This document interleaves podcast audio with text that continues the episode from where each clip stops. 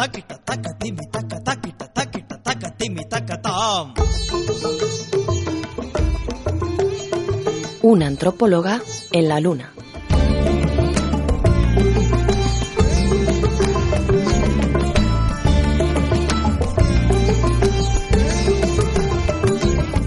llega el momento anunciado en el sumario del programa de recibir en nuestro estudio a Noemi Maza, antropóloga que como muchos oyentes recordarán estrenó sección hace escasas semanas.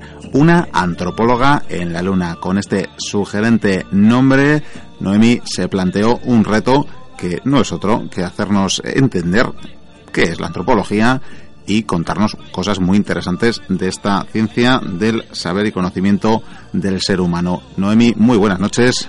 Hola, buenas noches. Encantados de volver a recibirte y bueno, deseoso ya de saber qué son los cultos cargo, que creo que es de lo que nos vienes a hablar esta noche. Eso es, esta noche, bueno, ya que la última vez pues eh, eh, fue Vikendi, creo, el que comentó pues el tema de los cultos cargo, sobre todo cuando estuvimos hablando de los choques culturales, pues, me pareció que era buena idea sacar este tema. Y bueno, pues eh, realmente mi objetivo, aparte de contar estos pasajes históricos que me parecen bastante llamativos, también me parecen educativos, en el sentido de que, bueno, aunque sean llamativos y aunque estemos hablando del pasado, la antropología como, como en la historia, eh, hay que sacar también una, una enseñanza ¿no? de, de, los cultos cargo también. Como los cuentos, que llevan moraleja. Eso es, sí. Lo primero es ponernos en, en, el contexto, ¿no? De, luego explicaré lo que son los cultos cargo, pero primero voy a contar una historia para que se entienda mejor. Nos vamos a los años 40, ¿no? En la Segunda Guerra Mundial. Qué jóvenes éramos por aquel entonces. Sí, sobre todo yo. Eh, bueno, pues eh, nos vamos a las islas de Melanesia, donde, bueno, pues allí vivían diversas tribus, ¿no? Que eh, todavía estaban aisladas del resto del planeta. Es decir, Afortunadas ellas. Sí, es decir, eh, los únicos contactos que habían tenido con el exterior eran pues misioneros que les iban a vender eh, dioses extraños y algunos vecinos, pues eh, mercaderes sobre todo, que les querían vender eh, objetos extraños, pero nada más. El caso es que, bueno, pues eh, no, no sabían nada, absolutamente nada de la Segunda Guerra Mundial, ni mucho menos, eh, ni que dos grandes imperios, bueno, Japón y Estados Unidos, eh, iban en sus avionetas, sobrevolaban sus islas, ni sabían qué eran esas grandes esos eh, esas grandes naves que navegaban, ¿no? Eso es que veían a lo lejos en los mares, no, no tenían ni idea, tampoco se preocupaban mucho por saberlo, hasta que eh, bueno, un día eh, una, una, uno de estos grandes pájaros, como ya eh, les decían ellos, eh, una avioneta, pues aterrizó en la isla. Claro, de allí se salieron soldados americanos eh, que empezaron a instalar un puesto de escucha, porque bueno, decidieron que la isla de estas islas de Melanesia eran un buen eh, lugar para mm, espiar para la guerra, ¿no? Eh, para el aprovisionamiento también. Y bueno, pues empezaron a instalar su, su campamento, sus máquinas, sus satélites, sus antenas y claro, pues los isleños, que era la primera vez casi que habían visto pues, a los blancos y esas máquinas pues pues se quedaron cuando menos perplejos estupefactos sí. Pues eh, poco a poco empezaron a entrar en contacto pues los soldados americanos les empezaron a regalar objetos extraños tabaco no pues eh, y bueno pues eh, empezaron también a, a sacar las medicinas eh, que, necesitaban estos nativos. Eh, los nativos eh, encantadísimos, pero a la vez se quedaron bastante, pues sí, eh, maravillados, por, porque bueno, pues para ellos los vieron como dioses poderosos, ¿no? Que eran capaces de surcar las aguas, volar por el cielo, podían curar enfermedades, portaban armas pues invencibles, llevaban alimentos que nunca habían consumido, por lo que me dices, los empezaban a deificar, ¿no? Eso es, eso es. Eh, se quedaron bastante pues, sí, estupefactos. El caso es que, bueno, pues eh, no, aquello no duró mucho. Una buena mañana, los, estos soldados americanos pues cogieron la avioneta y se marcharon. Y bueno, pues los, los nativos se quedaron en- como antes. O sea, se quedaron- Como antes, pero ahora con mono de tabaco. Pero claro, pues en- con mono de, ta- de tabaco y de- del resto de las cosas, ¿no? Pues eh, eh, no sabían qué hacer para volver a, a tener todo, todo aquel material. Como hacemos que los dioses vuelvan a visitarnos. Eso es, entonces, bueno, pues eh, se quedaron con todos los, mm, todo detalle de, de estos soldados americanos, ¿no? Y, y, bueno, pues eh, se quedaron con el lenguaje que utilizaban, con las inscripciones que llevaban y, y, bueno, pues se les ocurrió que una buena manera de, de conseguir que todo eso regresara era volver a, hacerlo, es decir, crearon un ritual que era celebrado con pasión por ellos, imitando los rifles de los militares con largos palos, eh, se vistieron con los colores de los uniformes que habían visto, reprodujeron pues eh, la bandera de los Estados Unidos, elevaron con ramas de los bosques los satélites que habían visto también la- las grandes antenas y con, la- con las rocas también. Bueno se pintaron tatuajes de las de las avionetas y de los barcos y bueno pues eh, incluso eh, pusieron en sus cuerpos USA no USA y bueno pues estos son los los cultos cargo ¿no? que pensaron que de esa manera los americanos iban a volver y les iban a llevar otra vez todo ese material. Pero esto se repetía en más comunidades. ¿Más? Quiero decir, es- esto se reprodujo en, en muchas comunidades de diferentes zonas del, del Pacífico o del planeta. Eh, bueno, estamos hablando sobre todo de, de Melanesia, las de Melanesia y Nueva Guinea, claro. Eh, luego veremos, bueno, pues que también pasó mm, muy parecido, algo muy parecido con los indios americanos, ¿no? Eh, cuando se encontraron con los hombres blancos. Pero bueno, es, más específico de los cultos cargo, este tipo de culto cargo llamativo es más específico de las islas de Melanesia al final claro, eh, fue un choque tan grande que se tuvieron que hacer una especie de, de teoría, ¿no? Entonces se les ocurrió que quizás esos hombres blancos eran dioses poseídos por sus eh, ancestros, ¿no? Sus eh, los espíritus de sus, ancestros, eh, que les llevaban eh, regalos por su buen comportamiento a través de estos blancos. Mm, Tiene mucha lógica. Todo es atar cabos. Mm. Entonces, bueno, pues eh, ahora voy a contar unas cuantas historias que son bastante curiosas. En la isla de Tana, en Vanuatu, todavía siguen realizando este ritual que he comentado, los rifles con largos palos, eh, las avionetas hechas con ramas. bueno, Esa recreación, esto. ¿no? Con detalle de la visita. Eso es, esta recreación se sigue haciendo hoy en día, el 15 de febrero, por si os pasáis por Vanuatu, lo podéis, lo podéis ver.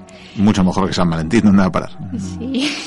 Y en esta isla, pues eh, la, la figura, el dios, se llama John From.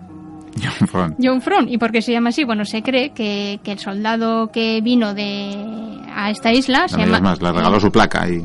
No, le- les dijo simplemente que era John From América. Ah, claro. Entonces se quedó con John From. Ellos se quedaron con John From. John From, pues John From tiene que venir a traer lo- los materiales. Eh, otro culto, eh, culto cargo en otra isla de Melanesia es de la tribu de los a ver, Yaonanen. no sé si lo habré pronunciado. No te voy a corregir, pero tampoco yo sabría decirlo, así que tú tranquila. Si alguno de la tribu me oye por la radio, dirá esta que, que nos ha llamado. Bueno, pues esta tribu espera otro dios, eh, que es el duque Felipe de Edimburgo. No me digas. Así tal cual.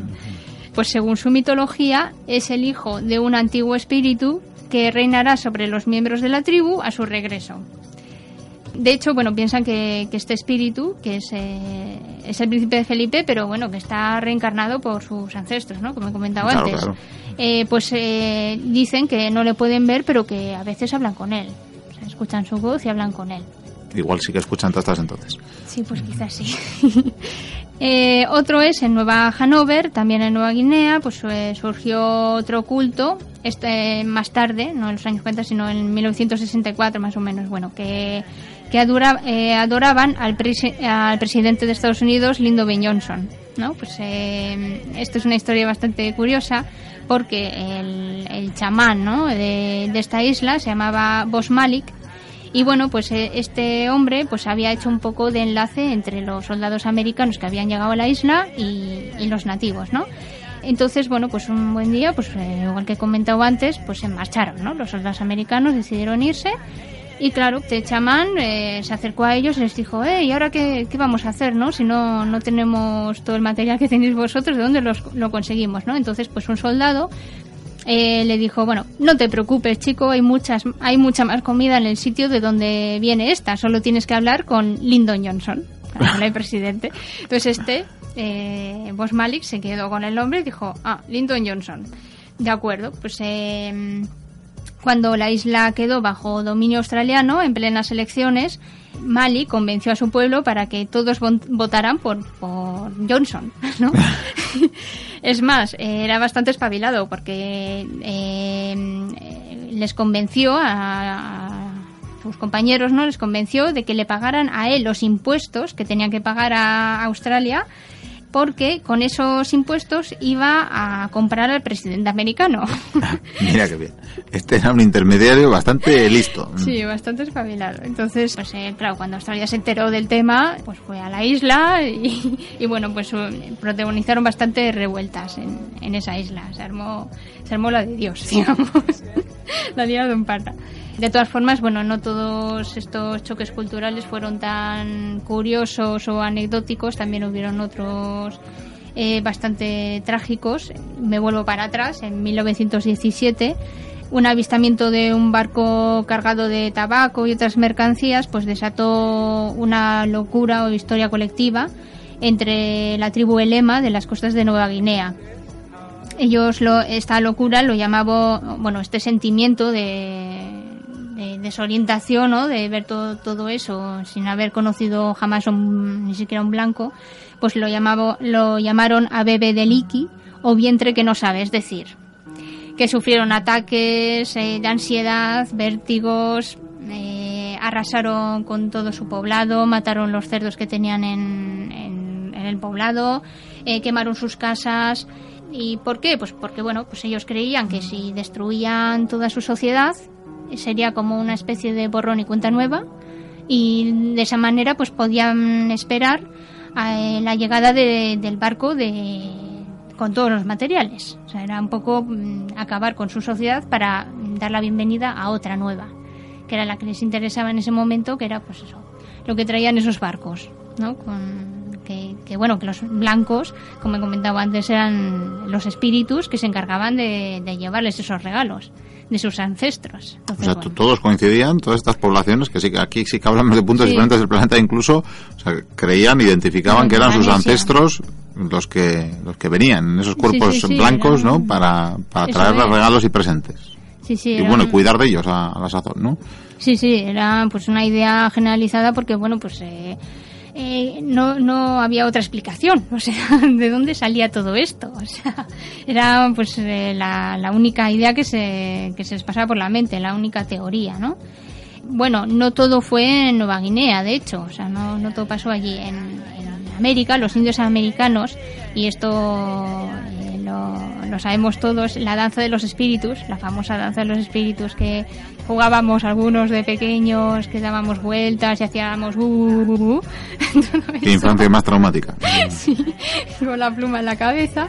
Bueno, pues eh, esta danza circular eh, se creó con, eh, con la, el choque cultural que tuvieron los indios con los hombres blancos, ¿no? que fueron a colonizarles, ¿no?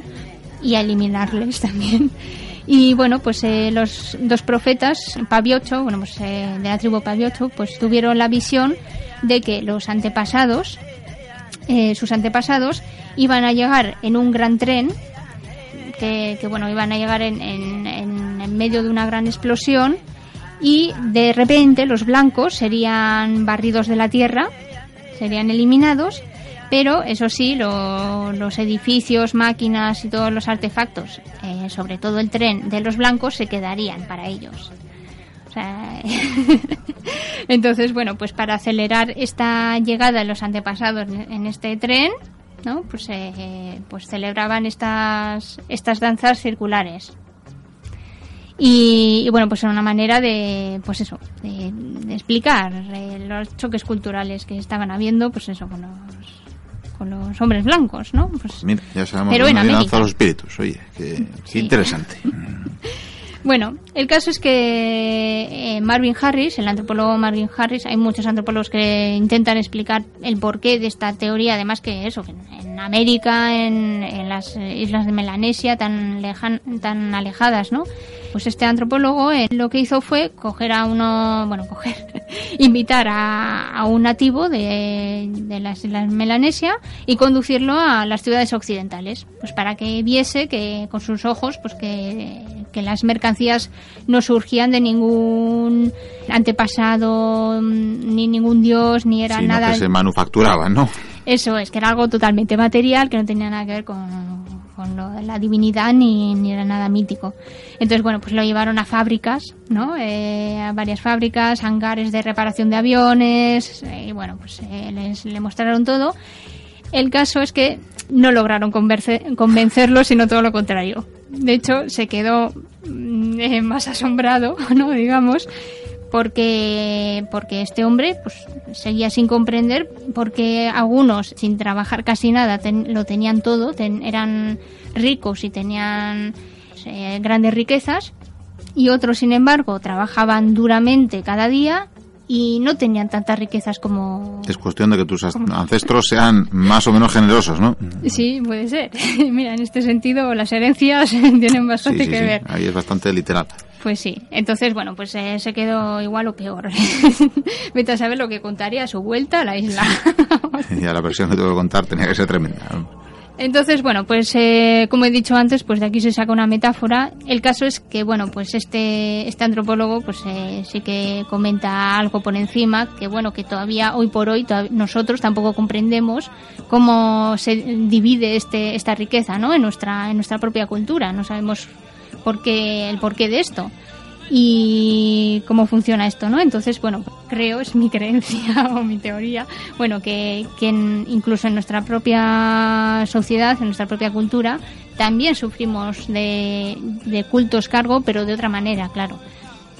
Es decir, en nuestra sociedad eh, creemos que el, eh, el tener éxito y poder no da la riqueza, sino al contrario. Es decir, el consumir mucho, el tener muchos bienes y muchos materiales, es lo que nos puede otorgar eh, poder y éxito. Es un poco al contrario. Es decir, eh, creemos que tener la- el último móvil, eh, las últimas tecnologías, el estar a la última moda en ropa, el ir de vacaciones al, al lugar más exótico y más lejano, todo eso va a hacer que bueno que la gente crea que somos personas poderosas y con éxito y eso nos va a traer mayores riquezas Mayor felicidad. y mayor felicidad. Entonces, bueno, pues es igual que los nativos creían que el reproducir todo lo que habían visto los soldados americanos les podía traer riqueza, pues nosotros en parte también estamos haciendo algo parecido. Eh, aunque no tengamos ni un duro, vamos al banco, pedimos dinero para podernos irnos de vacaciones a muy lejos eh, y luego enseñarle las fotos a, a los vecinos, ¿no? Bueno, ahora ya ni eso, porque ya el banco, fin, con mucho quiebra Sí. y poco más. Sí, ahora está bastante está, está bastante mal. Entonces, bueno, pues para acabar quería leer una frase de, de este antropólogo que bueno que tiene mucho que ver. Y dice, em, la ropa de marca, los coches deportivos italianos, la alta tecnología, las frecuentes expediciones de compra, los fines de semana en la costa, los restaurantes caros. Si esto implica endeudarse con tarjetas de crédito, retrasar el matrimonio y vivir en apartamentos libres de niños, ¿cabe imaginar mejor prueba de lealtad hacia los superiores?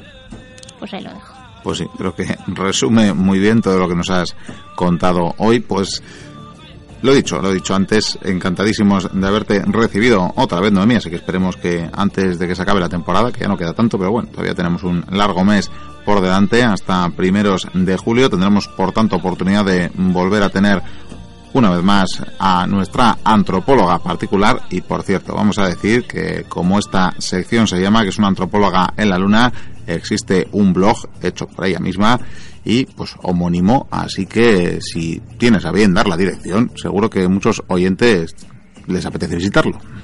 Y bueno, como la dirección es bastante larga, yo les invitaría a escribir en cualquier buscador una antropóloga en la luna, que, que les va a salir seguro el, el, blog y van a poder entrar fácilmente. Como les salga tastas, ya luego, luego tendrás envidias. En fin, os animamos a visitar el blog porque además eh, lo puedo decir sin que se ruborice eh, nuestra antropóloga, pero, pero que tiene bastantes eh, seguidores. Así que por algo será, por algo será, visitadlo. Pues gracias Noemi y seguimos con el programa.